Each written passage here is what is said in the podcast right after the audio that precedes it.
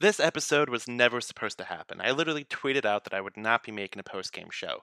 And then a follower named Jessica tweeted, Well, what about hearing from Roddy? And I don't know why that got me. It was it was very simple, and then I kept thinking about it as I was getting ready for bed. Eventually, they came back out to my desk, and here we are. There's going to be a podcast. Go ahead and roll the intro. 9,393 days of frustration. And on the 900, 394th day of NHL existence, the Carolina Hurricanes have won the Stanley Cup. Welcome to Home Ice Advantage, with historical perspectives, modern day deep dives, special guests, and a healthy mix of good, bad, and or hot takes. This is the best place for you to learn about your Carolina Hurricanes. I just want to say thank you, and I'm looking forward for this challenge. It's an honor, and I think we're going to do great things.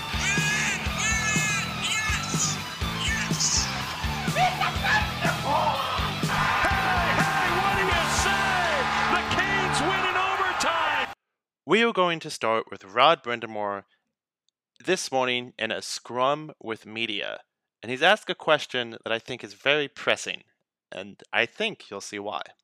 You talked about the other day being a little bit of a mismatch with, you know, the lineup mm-hmm. you put out and the lineup they put out. It might be a little bit of that tonight too. Is it hard to evaluate guys when, It's when you see easier. that? Yeah. It's easier because the game should go one way or the other, and then but if it doesn't, let's say it works in our favor, then someone's playing well, someone's standing out. So it actually can, you know, at times make it a little easier. That is what we in the business like to call foreshadowing. but I guess the we should explain something first. Why did the Carolina Hurricanes play mostly NHLers against the Tampa Bay Lightning, who played mostly AHLers? And then why did that happen vice versa when the team traveled to Florida? There's a couple reasons here. Uh, the first one is that I mean the Stars know they're going to be on the team. They don't really have anything to prove. If you've noticed, the only defenseman we haven't seen play yet is Jaccob Slavin and Brent Burns. I got a spoiler alert for you. They're going to be the top blue line pair. It's, there's no if, ands, or but about it. They will be. And they're not really needed to play right now. They're going to put in the work. They're still practicing, but they're not needed. And that happens with a lot of the veterans. Sebastian Aho is going to be on the roster. Why should he have to travel to Florida? He should stay at home and do his conditioning with Bill Burniston rather than spending a day going to Florida and then coming back. There's also something to say about injuries. You are less likely, like it's statistically, to get injured in your home building. And I don't know if that's, you know, you know your ice better or you don't get as nervous or whatever. I don't it could just be a total coincidence. But statistically you get injured more on the road. And that's not not part of it. You know what I mean? The the heartbreak of a season is a guy who gets injured in a preseason game and then misses the season. I guess basically, long story short, uh, they don't play the Stars because they don't have to, and they kind of want to protect them. So in tonight's game, from the start, we knew that the Hurricanes roster would be outmatched in skill by the Florida Panthers roster. Hypothetically, Florida should have beat us. They didn't.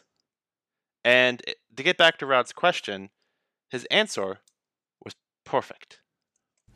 The game should go one way or the other, and then eh, but if it doesn't, let's say it works in our favor, then someone's playing well, someone's standing out. So the question we are faced with now after the Carolina Hurricanes 5 2 win over Florida is who stood out? And hot take Colin here. It's not a guy, it's the team, it's the system, it's how we played. Yeah, you can point to Coghlan, who had five blocks and got another power play point. You could point to Dzingel and Noesen because one of them scored a goal. We don't really know who because the league keeps changing their mind, but one of them did, okay?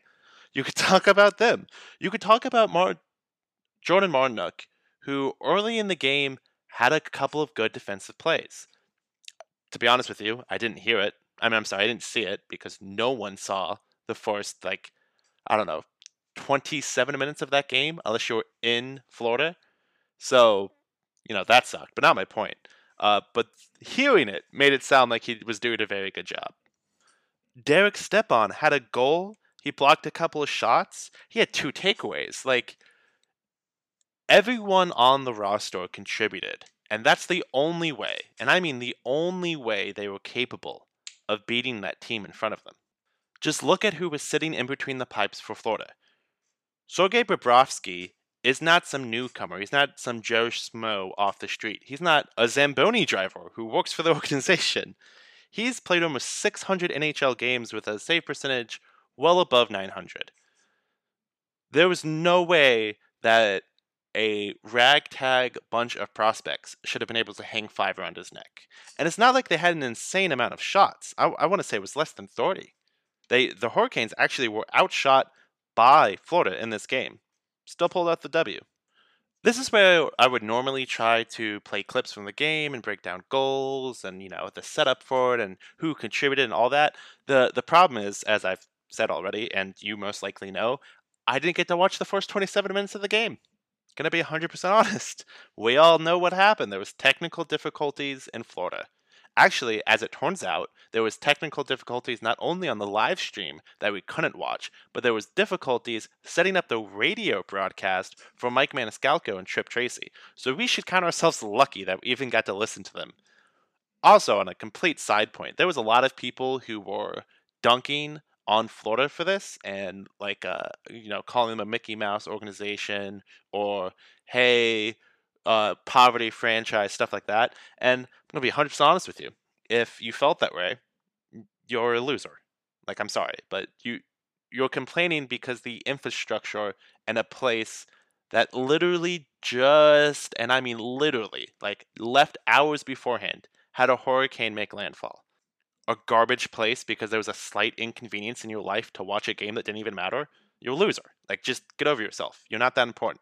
Did it suck? Yeah. Did I not like it? Yeah. Did I end up just listening to the radio broadcast and live tweeting it? Yeah.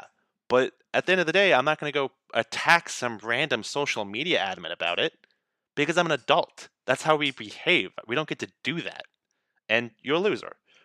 Let's hop off of that. My whole point of saying this is that I, am not going to be able to break down the goals the same way we want to. So I'm going to jump straight into Rod Brind'Amour's post game well comments. I'm trying not to make a ha- habit out of this, but I think you guys should hear the question because it th- you can hear the excitement in the reporter's voice. You can tell that they're excited to ask this question.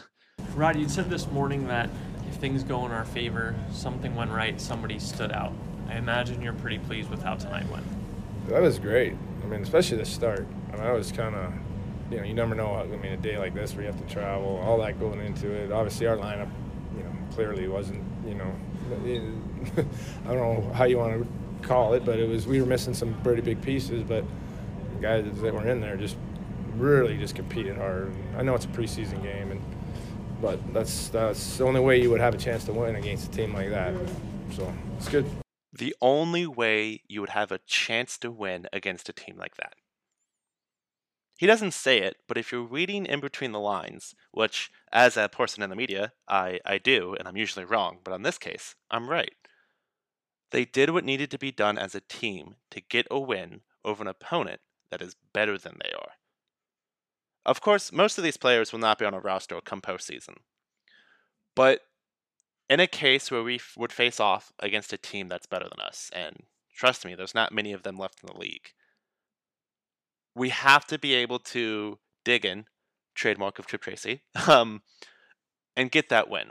And that's what they did tonight. They dug in. They did everything right. Well, not everything right. Excuse me. There, there were still mistakes. I mean, we took what four or five penalties, but they dug in and got the job done to get the win over an opponent they were outmatched on.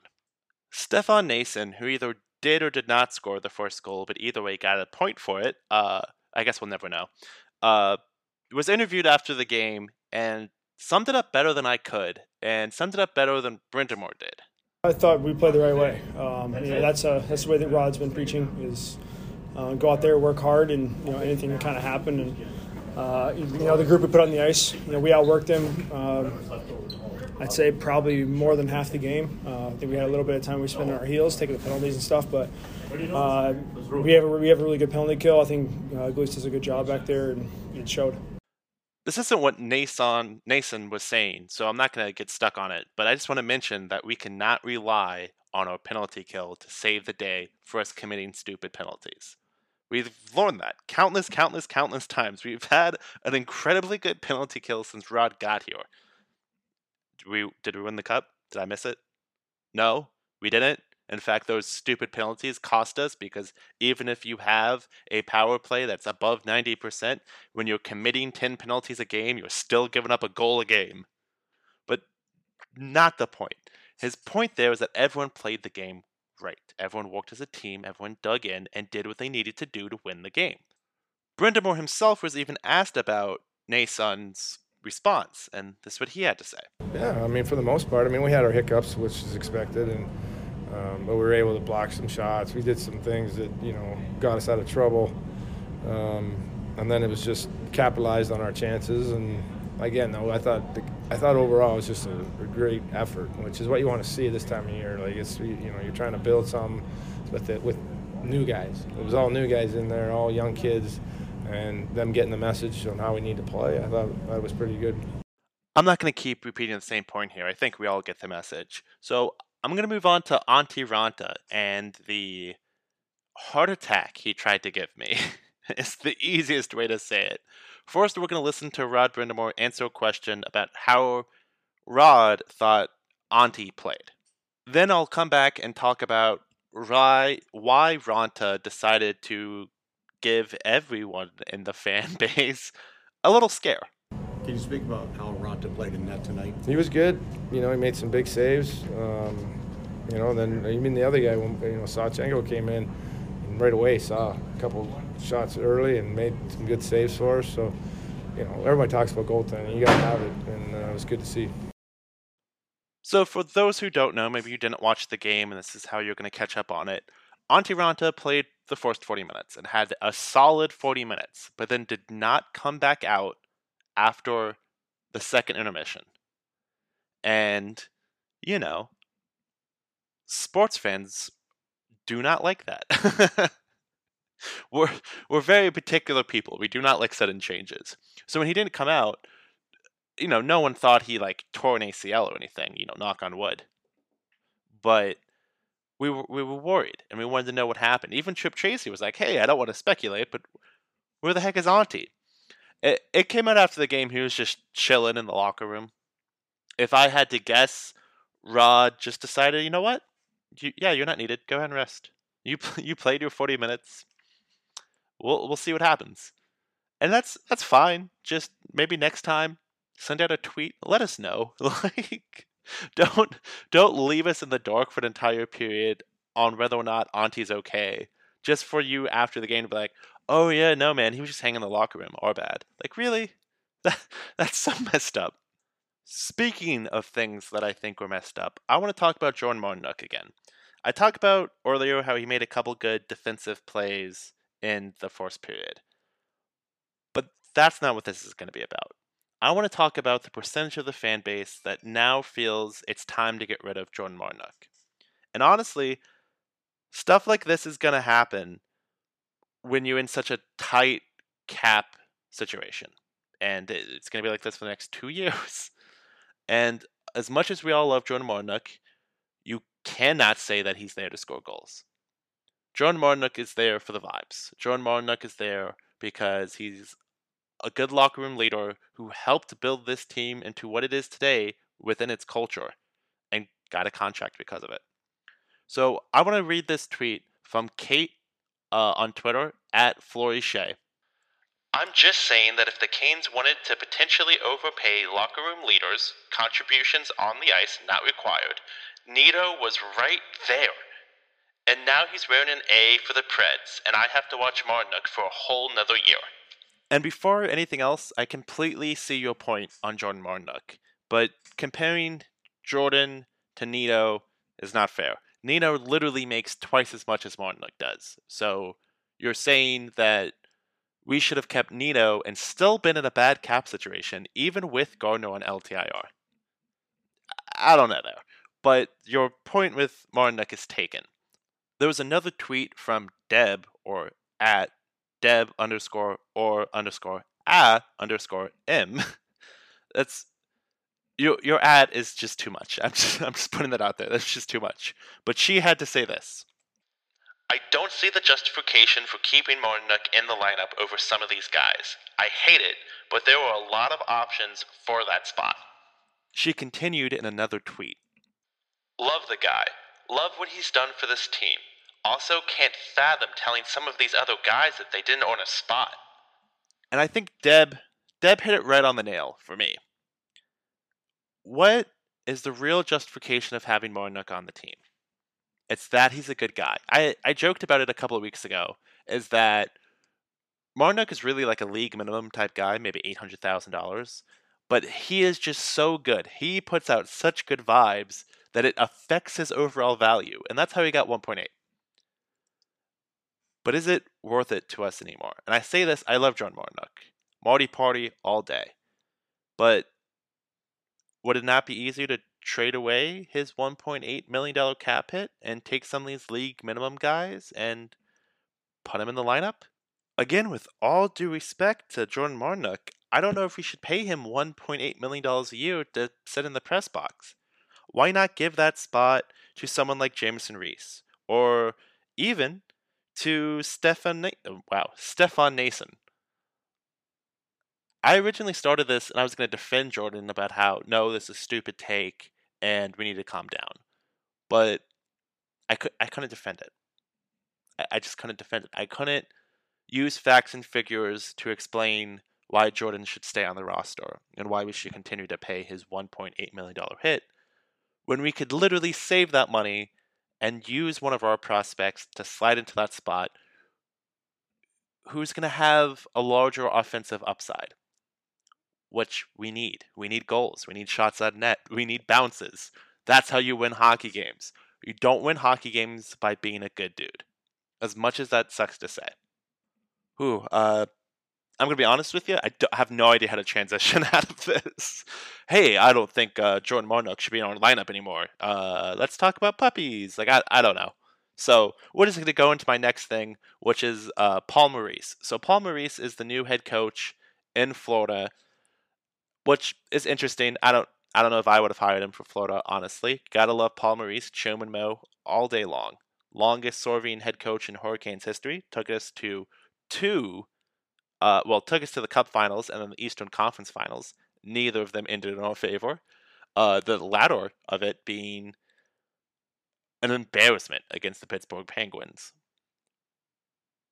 But he's now the head coach in Florida, and he is the one who originally gave. Actually, let's not give that all away. Let's say that Rod Brind'Amour and Paul Maurice have a complicated relationship. Remember that Rod Brind'Amour played for Maurice for uh, I don't know, like three, going on five seasons, maybe six seasons as his head coach, and Paul Maurice was also the one who gave Rod Brind'Amour the captaincy. No, I'm sorry, he wasn't. That was Laviolette, but he is the one who took it away. He is the one who stripped Brind'Amour of the C to give it to Staal, which was a very controversial decision at the time. And Rod Brind'Amour was asked how it feels to coach against him.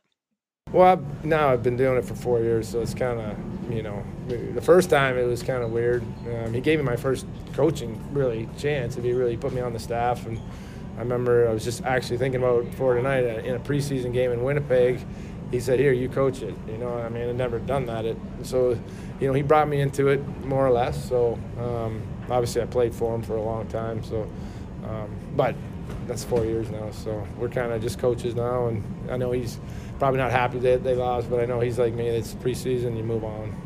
If I have to be 100% honest, there was absolutely no news value in that. I just thought it was an interesting angle. I, I don't know the name of the reporter who asked the question. Don't recognize his voice at all. Like I don't think I've ever heard it before. But it was a good question, and I enjoyed it. And since I run this show and have full editorial decision making powers, I added it. Uh, we're going to end today's episode talking about PNC Arena. So the hot take of the summer was that it was not going to be PNC Arena anymore. And I'm going to be 100% honest, I did not think it was going to be PNC Arena anymore.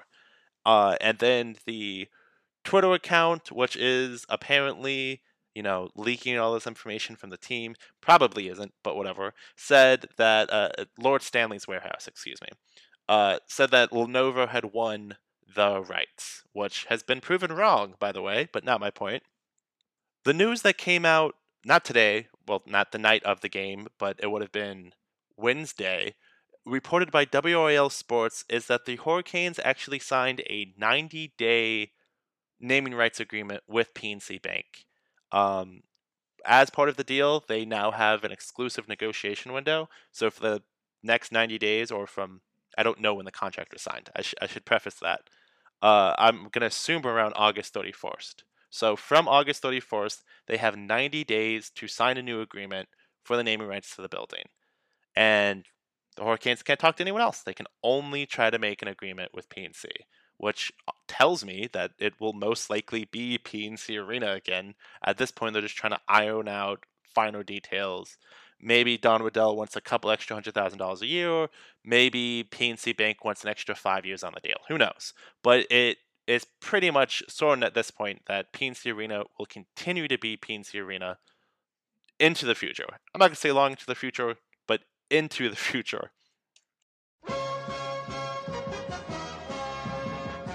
As always, I want to thank you for listening if you've gotten all the way to the end of the show.